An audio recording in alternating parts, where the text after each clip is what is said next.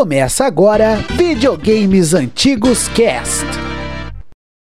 Round 1, fight!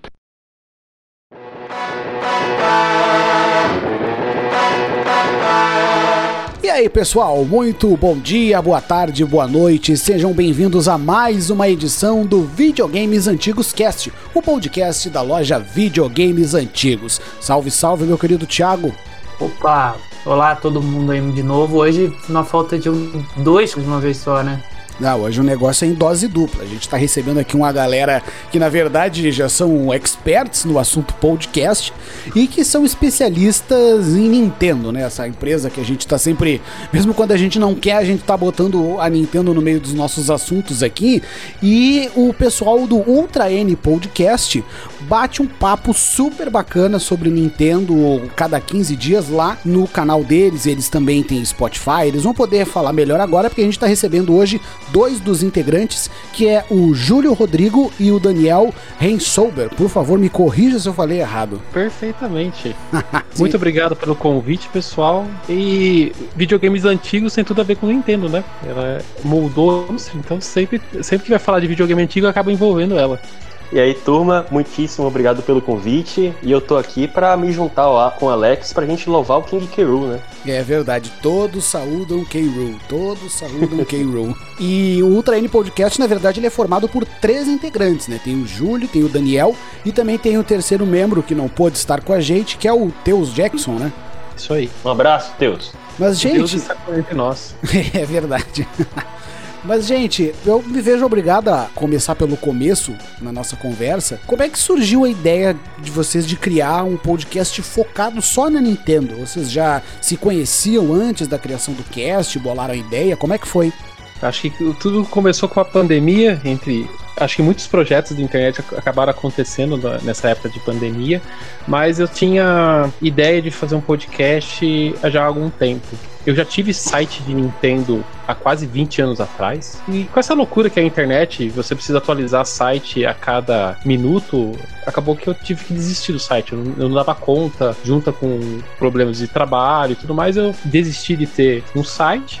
E desde então eu sempre fui bastante atuante nas redes sociais, principalmente no Twitter, dando informação. E sempre fiquei com vontade de fazer alguma coisa a mais, até porque queira ou não, Twitter, essas coisas você tem um alcance menor. Então conseguir chegar em mais pessoas e também falar de coisas diferentes, porque também se você acompanha um pouco o mundo Nintendo, você acaba caindo sempre nos mesmos temas, sabe? É, então a ideia do podcast acabou se juntando a tudo isso, sabe? A questão de ficar em casa preso, essa vontade de fazer um conteúdo diferente, de Uhum. levar informação também para as pessoas, porque tem muita informação errada por, né, sobre Nintendo.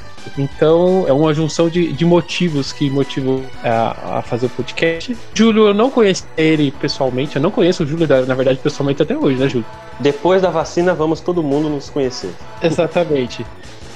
Eu não conheço o Júlio, eu conheço, eu conheço o Júlio, claro, do Twitter, né? Eu sempre vi os posts mega interessantes dele, a gente sempre conversava ali. Mas eu via que o Júlio tinha um conhecimento grande em Nintendo e um conhecimento diferente. Ele tem um, ele, ele pega umas coisas diferentes assim, e foge do padrão, assim, vamos dizer assim, do Uhum. conhecimento do pessoal. Que eu, e eu achei que isso daria uma liga muito legal. E o Teus também, que ele, ele tem um conhecimento mais pra parte de, de RPGs. Eu, eu acabei conhecendo o Teus jogando Fortnite, veja só. né? Olha aí, hein? Olha só, né? De Nintendo a Fortnite. É um lugar inu- inusitado para conhecer a Nintendista, né? No Mario Kart, Smash Bros. e Fortnite. Exatamente. Então, a gente, eu come- eu comecei a mandar as cartinhas dos Smash Bros para as pessoas, convidando. O Teus aceitou, depois o Júlio aceitou e a gente começou a brincar de fazer esses programas. É isso, eu aceitei o convite sem pensar duas vezes, porque eu, eu- eu gosto dessas questões de pesquisar. Quando eu não tô jogando Nintendo, eu tô pesquisando sobre a Nintendo. Eu me divirto igualmente quando eu faço ambos. E estamos aí no podcast já, décimo episódio, pro décimo quarto e esperamos uma, uma longa vida, né? Pois é, Júlio, é isso que eu ia comentar, porque quando eu te conheci, tu tinha um canal, eu não sei se tu ainda produz pra ele, que é o Nintendo Rainbow, né? Isso. E lá tinha uns vídeos cheios de histórias falando sobre jogos esquecidos, empresas e tal. Eu achava muito legal. Então tu sempre gostou dessa área de, de criação de conteúdo, de pesquisa? Tem alguma coisa ali daquela época que tu trouxe pro Ultra N? Cara, é o seguinte, né? É, em relação ao Nintendo Rainbow, eu tive que produzir três, quatro vídeos. Eu, eu ainda gosto desses vídeos, mas eu não produzo mais para ele. É, eu gosto muito de pesquisar, mas eu não gosto de vídeo. Eu realmente me esforçava no programa de edição e ainda que eu me dedicasse bastante, era muito difícil aprender. Bem-vindo ao time. Então, eu acho que você, acho que todo mundo deve passar por isso e, e o Daniel faz um belíssimo trabalho em, além das pesquisas e tudo que ele, ele atua em, em todas as frentes, mas a- a- o trabalho de, de edição é, é- é realmente muito interessante. Se você não conhece, experimente a nos assistir pelo YouTube, porque é a edição de às vezes quase uma hora e meia, duas horas, bem muito dedicada mesmo. Mas enfim, é, eu sempre quis falar sobre a Nintendo, pesquisar sobre a Nintendo. E não é porque eu tô aqui agora conversando contigo, mas eu já compartilhei essa história com vários amigos. Teve duas pessoas que me influenciaram a criar o Nintendo Rainbow. A primeira pessoa foi você, Alex, com o canal Conhecendo e Desvendando. Ô, Eu sempre fui muito fã, eu sempre fui muito fã mesmo da forma como você pesquisava e conseguia atrair a atenção de todo mundo que estava te assistindo por 15, 30 minutos, com curiosidades, com histórias interessantes, suas impressões, você ia a fundo, é, destrinchava o jogo como fazia os melhores jornalistas das melhores revistas que eu lia na minha infância e na minha adolescência. E a segunda influência para eu criar esse canal na época e para eu estar participando do podcast também foi o que hoje é o, o seu amigo. Eu acho que a gente até trocava mensagem na época. Ah, você não conhece? Como é que é? Quando é que vocês vão com crossover? Mas que é o Nintendo Fã, Ô, que também faz um trabalho belíssimo. Sou fã igualmente de vocês dois. Já esteve aqui, inclusive. Foi, no, acho que no episódio inaugural, não foi? Foi no número 3. Foi um dos primeiros três? que a gente Ah, tá. gravou, mas foi o episódio número 3. Pois é. É, então, assim, é, sempre eu gostei de pesquisar, sempre eu gostei de falar da Nintendo, mas o, pontapé para entrar pro YouTube e a influência para entrar no, no podcast é, pode colocar esse crédito. Eu, eu tô agora, sou discípulo, conversando com meu mestre aqui nesse Ah, podcast. que isso, imagina. Tu falou ali da, da edição do Daniel, eu não sabia que era o Daniel que editava, e é realmente muito interessante porque eu ouço vocês muito mais no YouTube do que o Spotify. Eu, eu sou meio boomer, eu não fui comprado pelo Spotify. E quando eu tô ouvindo vocês no YouTube, às vezes eu paro tudo que eu tô fazendo só pra assistir o que tá na tela. Sei que o foco é a conversa de vocês, vocês não estão lá em vídeo, vocês estão em áudio, mas é que tem tanta inserção ali, tem comerciais, às vezes tem trailer de jogos, aí entra um personagem se mexendo na tela. É uma edição que, que realmente prende. E a minha dúvida era sobre esse processo de, de criação de vocês, né? Vocês se reúnem para criar uma pauta, vocês se dividem, ah, um edita, outro produz, outro apresenta, tem um rodízio ou, ou cada um tem a sua parte na produção do podcast? Pra gente dar conta de fazer quase uma hora de vídeo a cada, a cada uma hora, até duas horas já chegou a, a ter os vídeos, né? A gente tem que dividir. Não dá. Não dá pra fazer Ah, sozinho. imaginei. É- É uma carga de trabalho grande, então a gente divide. Então a gente mais. A gente. Primeira coisa, a questão de. É, os três se reúnem, cada um vai dando uma, uma ideia. A ideia do Ultra N é percorrer a história da Nintendo como um todo, né? É focado em Nintendo sim, é, e, mas a ideia é percorrer. Então a gente tenta sempre vai pro passado, fala do presente, fala, fala do meio da história, tenta falar um pouco de futuro também. A gente tem alguns, alguns vídeos falando de teorias e do que vem pela frente. Então a gente, a gente tenta não, não ficar posicionado só sobre um tema, sabe? A gente quer falar sobre Nintendo de uma forma bem ampla. E aí a- as ideias é, vêm de cada, cada integrante, a gente vai conversando e tentando cada hora ir, ir um pouco para cada lado, né? Em relação à, à carga de trabalho, a gente tenta dividir um pouco para não ficar pesado para ninguém, né? Então, o Júlio, ele gosta muito da parte de pesquisa, normalmente ele puxa muito mais essa parte da pesquisa. O Teus fica mais com a edição do áudio, eu fico mais com a parte visual, tanto a imagem como a própria edição de vídeo. Então a gente faz- dá uma quebrada no trabalho pra tentar ficar leve e ficar gostoso pra todo mundo. Cada um pega uma parte que gosta de fazer, sabe? E acaba sendo uma coisa divertida. Sim, porque ouvindo vocês ali dá pra ver que tem um, um pouquinho de cada um, né? Vocês dividem bem os assuntos e vocês trazem muitos convidados. Eu já tive o prazer de participar e foi uma das melhores conversas que eu tive. Eu comentei com vocês, é muito bom conversar com quem realmente entende do assunto, que tu pode puxar uma referência, pode fazer uma piada, a pessoa vai entender e o público também entende do que está sendo falado. Uh, tem algum convidado que vocês não chamaram ainda que para você seria um prazer receber, talvez até um spoiler aí? Em se tratando de Júlio Rodrigo, uma vez que você foi o nosso primeiro convidado e você foi uma das influências, acho que ter o Nintendo Fan seria uma honra assim mensurável se ele, ele topasse aparecer no nosso podcast. Ah, deixa pra mim que eu sou canhoto. então, a, a, ideia do podcast, tudo bem, o podcast tem os integrantes fixos, né? Nós três, o Teus, eu, o Júlio. Mas a ideia é dar um, um senso de comunidade. Até fala no começo, né? Bem-vindo, comunidade de entendista, né? Porque eu não quero ser dono da razão. E o Júlio também não deve ser o dono da razão, sabe? A gente quer dar a nossa opinião, mas a gente também quer dar um pouco de espaço para as pessoas falarem, dar pontos de vista diferentes. A gente vê, às vezes, as pessoas falam assim: ah, ninguém gostou disso. Mas peraí, eu gostei. Você tá falando que ninguém gostou? Eu gostei disso. E eu conheço um monte de gente que gostou. Como assim você tá falando que ninguém gostou? Então a gente tenta sempre é, segurar um pouco a, a questão assim, do todo mundo gostou e não gostou das coisas. E a ideia de chamar convidado é justamente para agregar, né? A gente quer trazer vozes, seja pessoas conhecidas, pessoas mais desconhecidas, não, não importa. A ideia é agregar a conversa e trazer visões, trazer é, pluralidade dentro da conversa, sabe? Ah, sim, interessante, porque daí na verdade vira uma conversa de bar entre amigos ali. Eu acho muito legal o, clima das conversas de vocês. E é muito interessante a gente notar que alguns dos podcasts são focados em franquias ou empresas desenvolvedoras e não só em um jogo ou um console especificamente, né? Como teve, por exemplo, o da Retro Studios ou sobre franquias esquecidas. Quais são as séries da Nintendo mais admiradas por vocês dois e que vocês gostariam de ver brilhando aí novamente, que nem vocês já comentaram nos casts?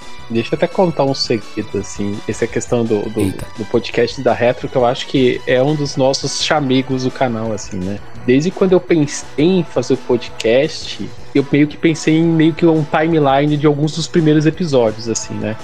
E, eu, e eu convidei o Júlio pensando em fazer um podcast sobre Metroid Prime 4. Acho que o Júlio sabe bem disso, né? Eu falei, Júlio, a gente precisa fazer um cast sobre isso. Só que esse maluco começou a pesquisar sobre Metroid Prime 4. E ele se afundou tanto naquele, naquele monte de dados que, olha, veio com material ele não tinha um podcast sobre Metroid 4. Ele tinha a história da Retro desde a fundação, entendeu? Então, a gente, conforme foi avançando a ideia do cast, é, a gente mudou o foco. Porque assim, eu falei pra ele, ô, ô Júlio, pera, tipo, é muita coisa aqui, não. Mas ao mesmo tempo, tipo, fazia todo o sentido sobre a história. Acho que ele até pode falar mais sobre isso, né? Da, do porquê de contar a história, né?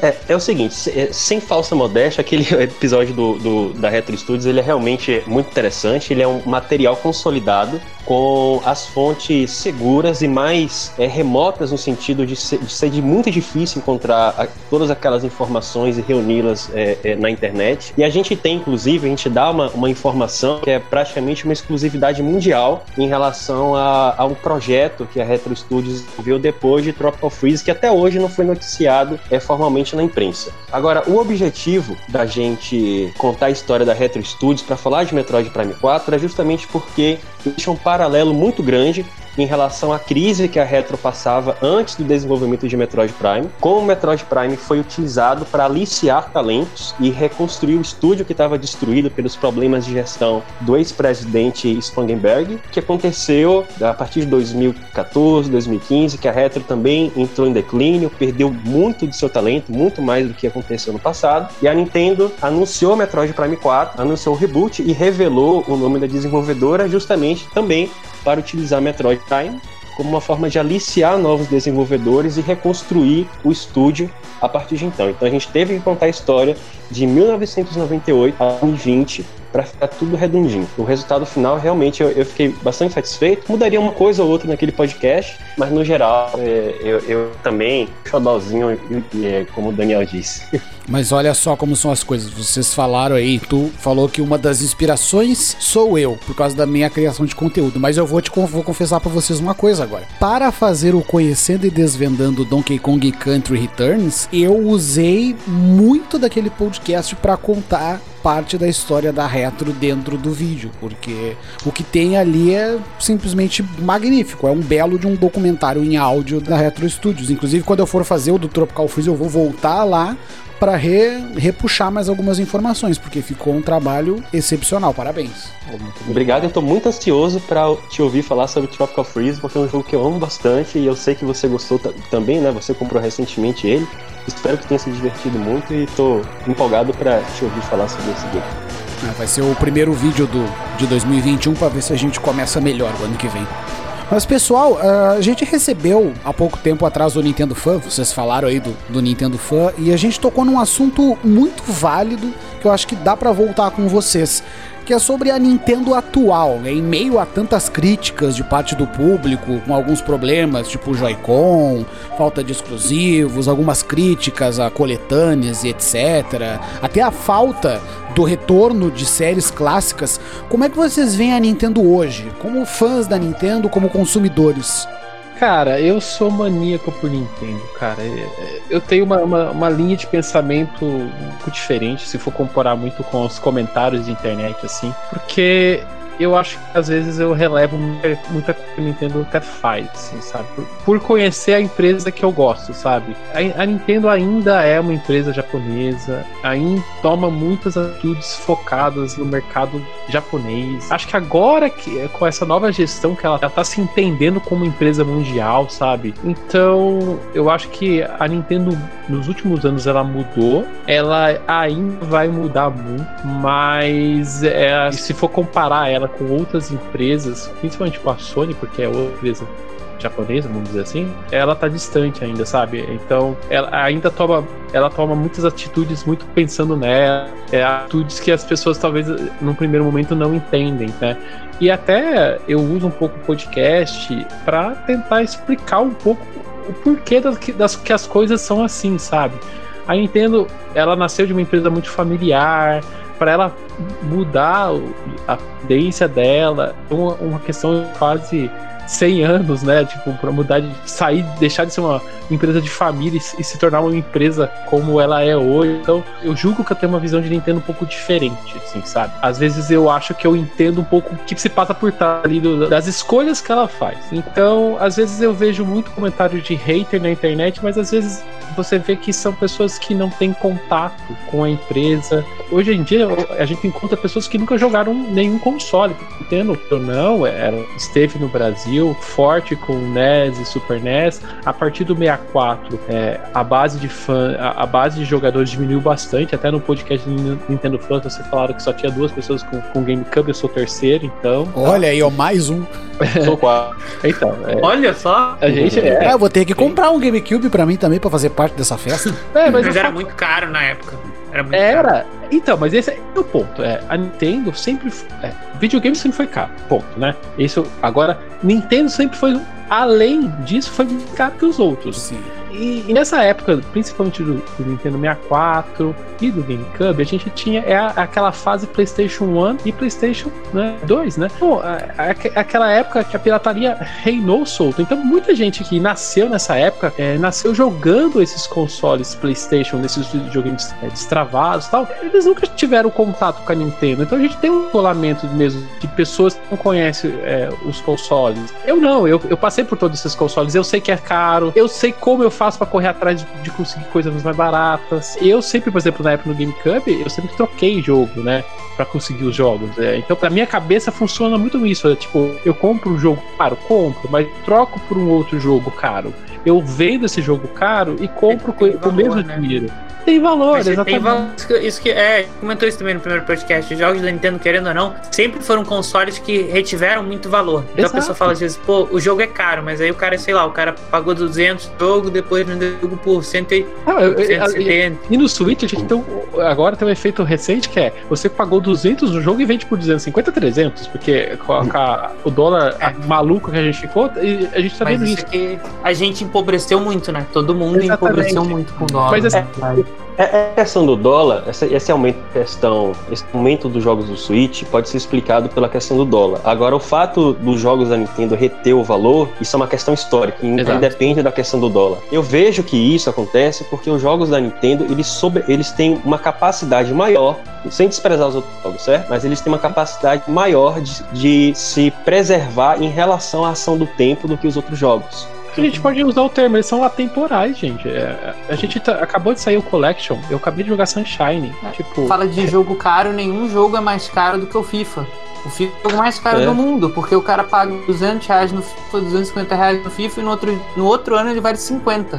Não existe coisa mais caro que isso. Isso é caro. Mas assim, até tentando fechar aqui a linha de pensamento, então é, é- esse é o ponto que eu tô querendo é, tentar passar isso, né? Tipo assim, eu, eu sei que a, que a Nintendo toma atitudes ruins se a gente for pensar em questão de consumidor. E tem um termo que eu sempre falo, que sempre que eu posso, esse, tem um termo que eu, eu detesto, que é, é atitude anticonsumidor ou atitude pró-consumidor. Para mim, isso não existe. Toda empresa, ela lucro final, então se ela te tá dando ela tá dando um, um jogo para você de graça, ela não tá tendo uma, uma atitude pró-consumidor. Ela quer, ela quer, de alguma forma, atingir um objetivo, seja manter você dentro da plataforma dela, manter sua atenção, seu tempo de jogo dentro da plataforma. De novo, eu tenho uma visão de mercado, acho que um pouco diferente das pessoas. Eu relevo, às vezes, algumas coisas que acontecem, ou entendo de uma forma diferente, entendeu? Então, eu sou apaixonado por Nintendo. Ela faz coisa errada, claro, é, isso é fato. todo- toda empresa faz coisas certas e coisas erradas.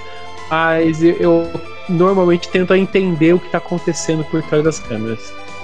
Em relação à questão da Nintendo atual, eu ainda não consigo ver nenhuma diferença fundamental entre a gestão do Furukawa Kimishima com a gestão do Sr. Iwata, que acho que durou acho que 2000 2004 até 2015. Até, até o momento eu não consigo ver uma diferença fundamental. A Nintendo atual ela, ela é diferente da Nintendo DS do Wii. Eu não consigo ver diferenças fundamentais. Eu não sei quais necessariamente vocês apontaram, mas ainda tá uma questão assim, olha, tô observando o atual presidente para ter algumas conclusões.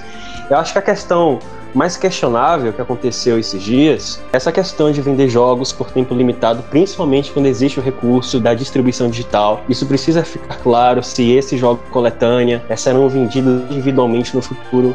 O Nintendo utilizou isso como prática para gerar ansiedade no mercado e fazer com que as pessoas comprem esse, esse, esse game pelo medo de perder. Eu acho que isso cruza os limites da ética que eu esperava com- é, em relação a uma empresa como a Nintendo. No entanto, essas questões do Joy-Con, à exceção do Nintendinho e, e- e do Super Nintendo, os hardware da Nintendo sempre tiveram um ou outro problema dramático. As alavancas analógicas do Nintendo 64, que o GameCube era, era, era um tanque de guerra, né? Mas o Wii, o Wii U eh, teve problemas em relação ao leitor. Então, assim, os Joy-Cons têm seus problemas? Tem.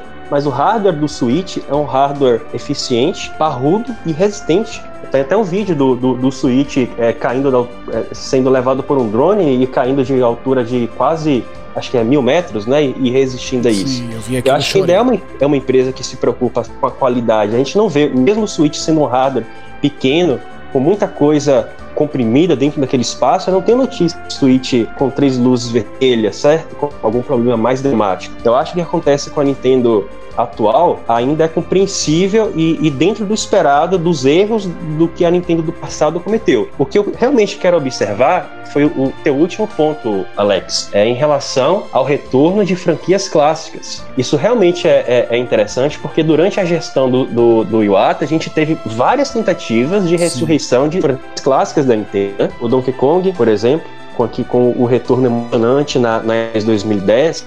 E a gente tem quatro do Switch e a única série que até o momento, na minha opinião, pelo menos, foi anunciada fora da zona de conforto da Nintendo foi Metroid Prime 4. Tipo assim, Nintendo, o que você vai fazer com Sin Punishment? Com F-Zero, Wario Land, com. Rhythm Heaven. Isso, isso que eu ia falar também. Rich Raven, fantástico o jogo, eu amo esse jogo no Wii. A gente não sabe o que vai acontecer até agora, né? Eu realmente eu, eu queria que essa gestão, é, esse é o meu medo, da gestão do Kimishima, ainda não chega a ser um medo, mas eu tô observando, né? Ela vai financiar jogos que não vendem 30 milhões de unidades, 20 ou 10 milhões? É uma incógnita ainda. É, a gente até fez um podcast sobre essas franquias esquecidas e a gente abordou bastante isso. Tem muita coisa, muita coisa é, guardada que dá para ser usada e que até agora a gente tinha uma esperança é, de ver maior um, mas até agora a gente tá naquela Mario, Zelda, Animal Crossing, Mario Kart e a gente não viu sair muito das franquias de sucesso dos últimos tempos, né? Até agora não pareceu um, um, jogo assim, um jogo assim, nossa, da onde tiraram isso? Até agora não, né? Em relação à franquia, né? Em relação ao controle, até eu acho, eu acho que o problema dos controles eu acho que é geral do mercado. Eu, eu tenho um PlayStation 4 em casa, eu não jogo só Nintendo, tá, gente? Apesar de ter um Switch na minha cara normalmente nas fotos que vocês me veem, né?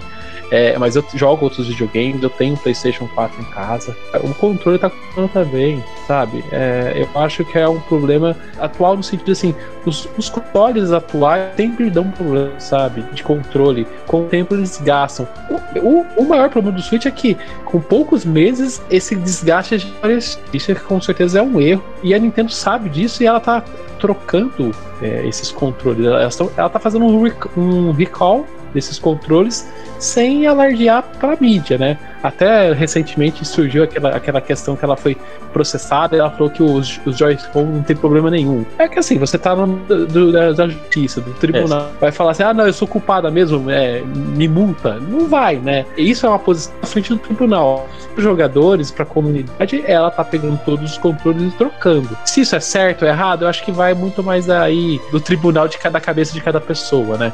eu, eu vejo dessa forma. Gente, o nosso papo tá muito bom, mas vamos fazer uma pausa rapidinha para descansar, tomar uma água pra galera que tá nos ouvindo também poder se ajeitar aí a coluna. Daqui a pouquinho a gente volta para continuar batendo um papo com o Daniel e o Júlio lá do Ultra N Podcast.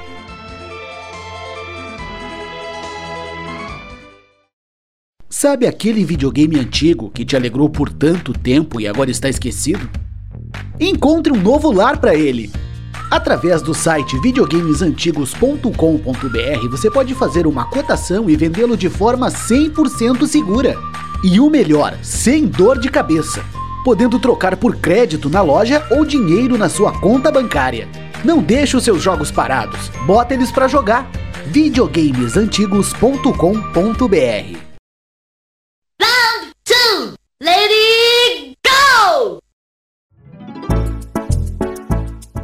Estamos de volta aqui no Videogames Antigos Cast, o podcast da loja Videogames Antigos, hoje batendo um papo com o Júlio Rodrigo e o Daniel Reinsolber lá do Ultra N Podcast, que estão com muita história para contar, e agora vamos continuar batendo um papo com eles. Ah, Daniel, tu falou ali do, do PlayStation 4, já vou engatar então para nossa próxima pergunta, porque essa é uma dúvida que a gente tem, né? eu, eu fiz essa pergunta pro Nintendo Fan e foi curiosa a resposta dele, porque vocês estão habituados com Nintendo, estão sempre falando Nintendo e tal, mas vocês jogam outras plataformas? Como é que é vocês fora do universo Nintendo? Pra gente falar, pra gente gostar de Nintendo, tem que jogar as outras coisas também, né? eu, eu gosto de jogar assim as outras plataformas. Eu não, eu não jogo muito, eu costumo jogar Nintendo, eu gosto de jogar Nintendo, mas eu visito as outras plataformas de acordo com o interesse, né? Eu não tive todas as plataformas, é, é, eu tive, por exemplo, o Mega Drive Master System, são consoles, por exemplo, que eu, eu joguei bastante na época, mas na casa de amigos, né? Depois, por exemplo, o PlayStation, PlayStation 2 eu também joguei muito na casa de amigos. Só o PlayStation 3 e o PlayStation 4 que eu fui ter em casa mesmo, né? Eu jogo, não jogo bastante, eu jogo bem contente. Eu jogo os jogos que me chamam a atenção, por exemplo, um Horizon Zero Dawn, por exemplo, foi, um jogo que eu joguei inteiro. Eu, jo eu, joguei um jogo, por exemplo, o Mad Max, tipo, é um jogo que nem, tipo, ninguém nem liga pra ele. Eu joguei inteiro aquele jogo. Nossa. É, tipo, eu joguei recentemente Last of Us, mas assim, eu costumo jogar. É, jogar bastante outras plataformas, até pra gente ter base de conhecimento. Por que, que eu gosto de um Zelda? Por que, que eu gosto de um Mario? Por que, que eu vou jogar um Shadow of Colossus? Eu gosto do jogo, mas eu fico com aquela, aquela sensação de puta, faltou alguma coisa. É essas diferenças de plataforma, cada uma tem uma proposta, né? Então, eu acho, eu acho extremamente importante você conhecer outros consoles e jogar outros consoles. Tudo bem, você tem uma preferência e, e não tem problema nenhum, mas você ser ista, né? Tipo, não põe a mão na, porque minha mão cai se jogar outro console, isso não existe. Cara, é, assim, no meu caso, o que acontece? Eu até tenho, até, até jogo em outras plataformas. Por exemplo, é, nessa geração eu comprei um Xbox One, mas quando eu compro o, uma outra plataforma que não é da Nintendo, é para jogar jogos parecidos com os da Nintendo, jogos que atendem assim um jogador que é, me considero não, não em forma de elogio, mas é pelo gosto mesmo, assim, da velha guarda, jogador de school, que eventualmente não saiu na plataforma Nintendo, eu tenho que comprar outra plataforma. Por exemplo, é, eu comprei o Xbox One para jogar o Harry Replay. Eu tenho três jogos no, no Xbox One: Harry Replay, Crash e Spyro, né? Uhum. E comprei recentemente o Radiant Silver Gun da Treasure. Eu tive o PlayStation 3 na geração passada também para jogar 3D Dot Game Heroes, que é um, um, jogo, acho que até da From Software, que é baseado em Zelda, certo? É porque assim, eu, eu, eu acho que os jogos, os jogos desenvolvidos pela Microsoft, pela Sony, assim, a rigor, salvo uma outra exceção, eles não me atendem muito, porque eles são jogos mais focados em aspectos como narrativa, outros detalhes que eu, como linearidade, etc. Eu fico tanto entediado com esses jogos. Tem as plataformas, mas jogo muito pouco mesmo, mas geralmente é para jogar esses jogos nessa linha que não saem no Switch. Não, eu sei como é que é essa sensação, é que nem eu, eu, eu queria. Isso é uma coisa, na verdade, que mudou muito com o tempo, né? Porque eu sou de uma época em que muitos jogos que saíam, sei lá, no, no Mega Drive, no PlayStation 1, ou até na época do Xbox e PlayStation 2, eles saíam também para GameCube, com poucas exceções, muitas vezes exclusivas. Aí quando chegou o Wii, Wii U, Switch, aí tinham jogos que podiam sair para as plataformas da Nintendo, mas não saíam por uma série de motivos. Aí o cara tinha que comprar o PlayStation PlayStation 4 para jogar o remake do Crash, para jogar Spyro, para jogar Battletoads, né? E eu, com o Switch isso até mudou um pouquinho. Algumas coisas agora estão sendo portadas para o Switch e é por isso que eu acabei não investindo também num, não que eu tenha comprado um Switch, mas por isso que eu não pensei em comprar um PlayStation 4 porque Crash, por exemplo, que eu queria muito jogar, Ancient Trilogy agora tem no, no Switch. Então para mim é mais válido, porque daí é a plataforma é. onde tem o que eu mais gosto ali. É, o Switch tá. Assim, pra quem teve o Wii U e, e foi pro Switch, assim, é, a gente teve essa experiência, é, é outra, outra realidade, porque a carga de lançamentos que a gente tem no Switch é impossível de você acompanhar. Tudo bem, é, a gente sempre fala que o, o, console com mais sucesso é sempre o que recebe mais lixo, né? Então, uhum. se você vai, entra na eShop lá que você vê de joguinho simples, Ué? assim, que não, não vale muita atenção, tá lotado. Mas isso acontece. Aconteceu com o PlayStation 1, aconteceu com o PlayStation 2, né? É, aconteceu com o X, são, é, são consoles de sucesso, sempre vai acontecer isso, né? É, mas é o que você falou, o Switch ele, ele consegue, mesmo tendo um hardware defasado comparado à geração atual, ele consegue trazer jogos incríveis. Eu joguei Doom no Switch e eu fico maravilhado como aquilo muito roda. É muito bom, é muito bom. E eu falo, se você me faz um top 10 jogos do Switch, eu vou colocar em algum lugar ali, porque é uma experiência incrível você jogar ele.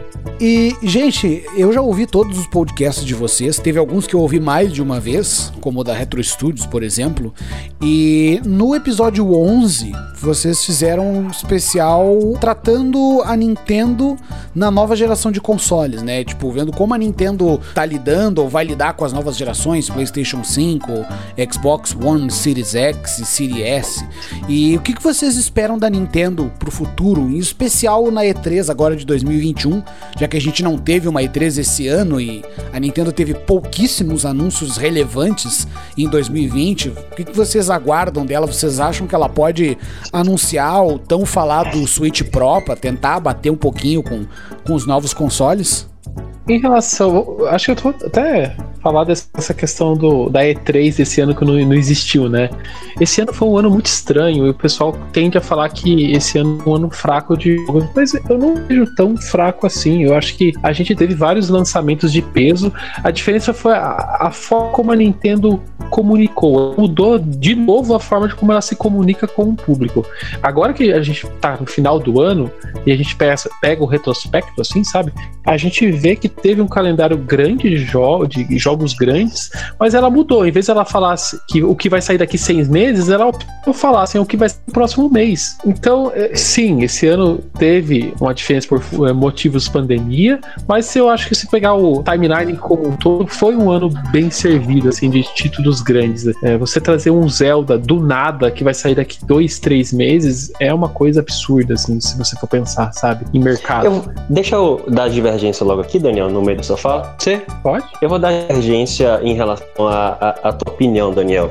É o seguinte, é, para mim, 2020 ele foi assim o ano mais fraco do Switch. Foi um ano péssimo, um desastre e tal? Não, certo? Agora ele definitivamente foi um ano que é, minhas expectativas é, foram atendidas em termos de software. E olha que para mim os outros anos anteriores, por exemplo 2018, mesmo com as críticas, para mim foi um excelente ano. A gente teve é, alguns projetos voltados para os fãs mais aficionados e tal, como Xenoblade, mas assim, o Paper Mario, um jogo extremamente controverso. Eu sei que tem as pessoas que gostam, mas para mim ainda que sou como Alex, eu, eu, gosto um pouco do Super Mario RPG, gosto da franquia Paper Mario, aquele jogo com aquelas polêmicas, aquela insistência da produção da Nintendo de, de dissociar do, dos três primeiros jogos. É decepcionante para quem gosta da origem da franquia. O novo Zelda é ainda um título Musou, que tem bastante tradição no Japão, mas não tem tanto apelo assim no Ocidente. Eu gostei do jogo, certo? Agora sim, é muito diferente de um título Zelda tradicional, certo? Eu acho que 2020, na minha opinião, foi um ano um tanto fraco. Mas assim, eu espero que o ano que vem a gente tenha uma mudança. Acho que a Nintendo, que a Nintendo finalmente mostre o que está desenvolvendo desde 2017. Porque se a gente for analisar os calendários do Switch, a Nintendo despejou um monte de software em 2017. Em 2018, a gente teve muito third party e Super Smash Bros. que não é desenvolvido pela Nintendo, mas sim pela Bandai. Em 2019, um monte de empresa parceira e afiliada da Nintendo de, é, lançou vários jogos, mas os, os escritórios Nintendo e PD mesmo lançou pouca coisa. Eu esperava que 2020 fosse o ano que a Nintendo fosse despejar o software produzido por ela própria e não terceirizado ou de empresas parceiras. Ainda não foi. Eu espero que, enfim, 2021, o ano que a Nintendo vai é, é, é despejar os seus jogos e eventualmente até apresentar o renascimento de alguma franquia.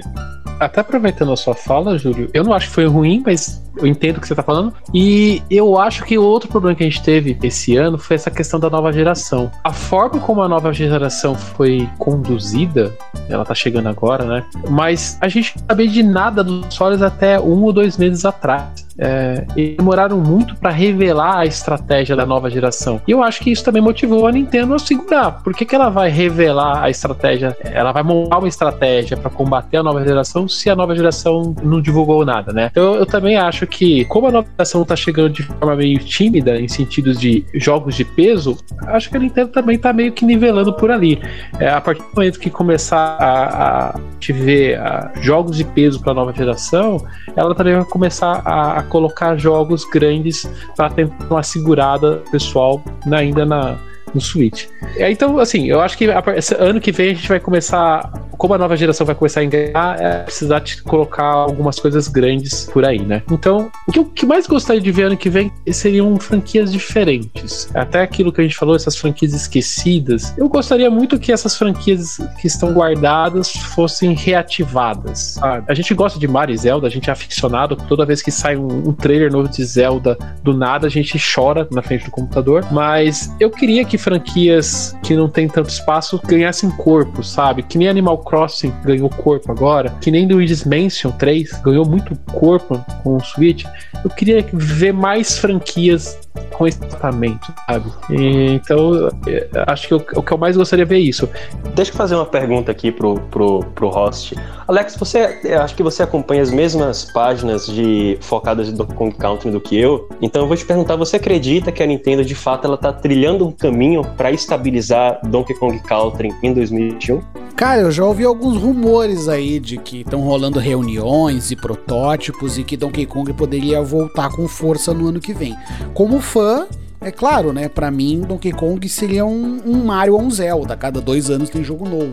Mas, gente, estamos chegando no final. Muito obrigado. Foi muito legal conversar com vocês. É, o conhecimento que vocês têm, o assunto que vocês geram é muito bacana. Tava pra gente ficar conversando aqui horas a fio, mas nós precisamos entregar aí o, o podcast pra galera. Mas no final, a gente sempre tem um quadro fixo que é a história nostálgica.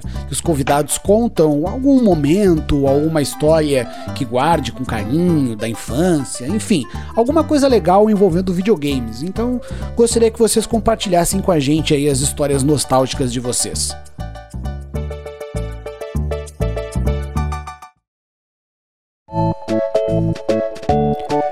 História nostálgica.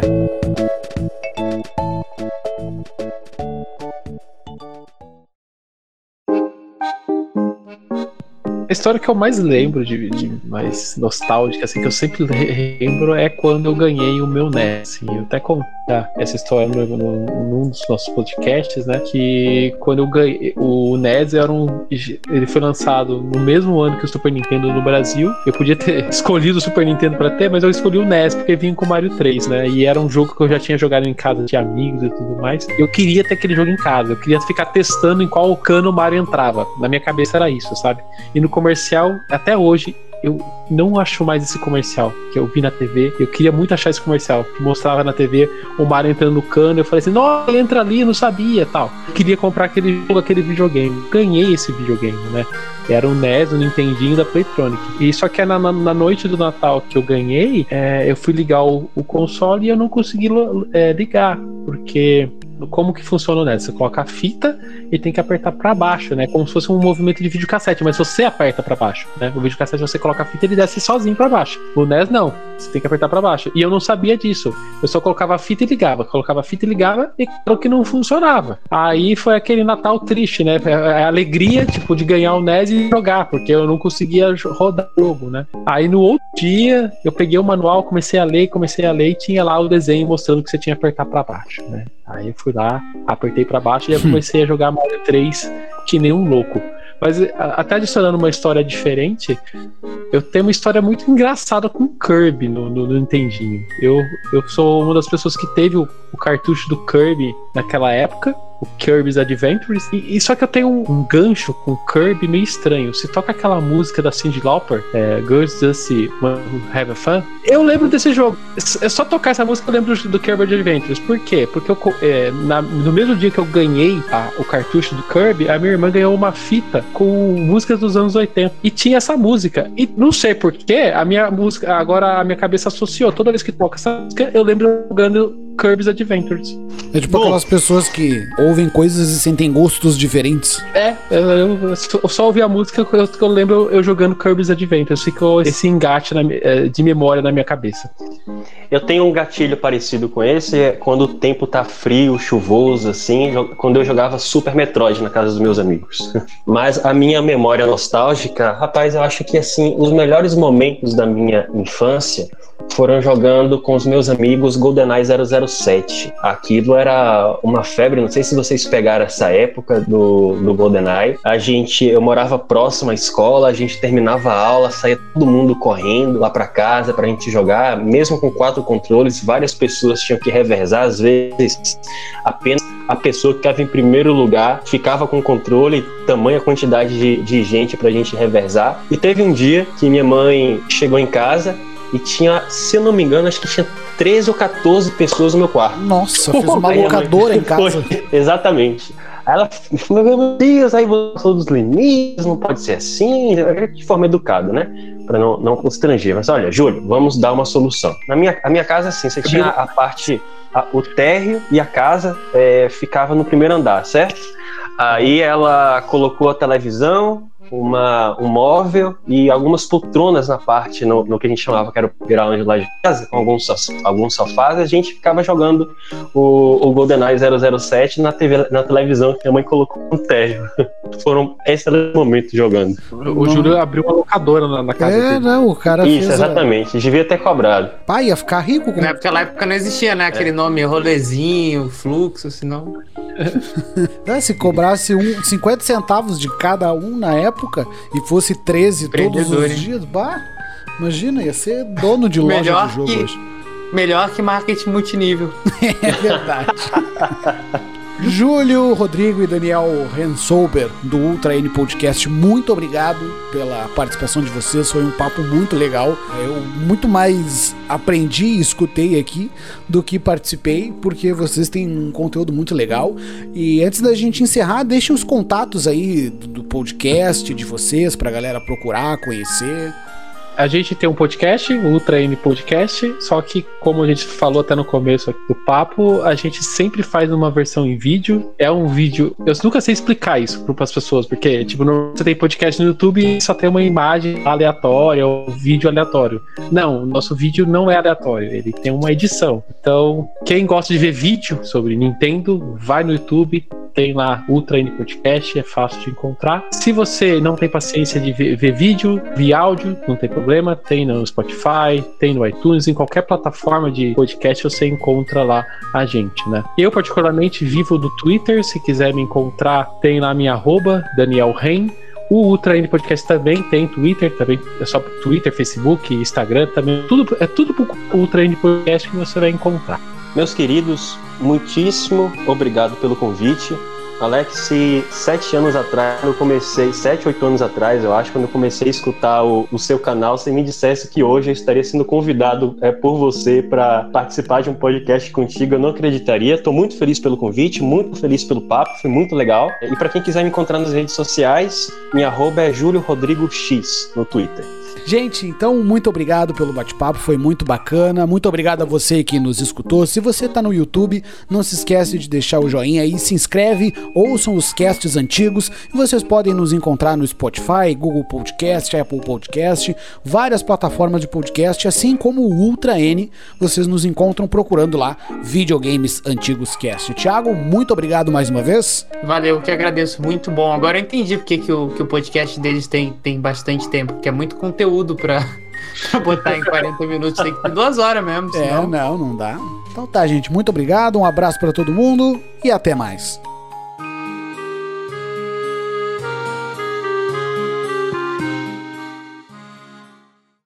Você ouviu Videogames Antigos Cast, o podcast da loja Videogames Antigos. Siga no Instagram, arroba videogames.antigos.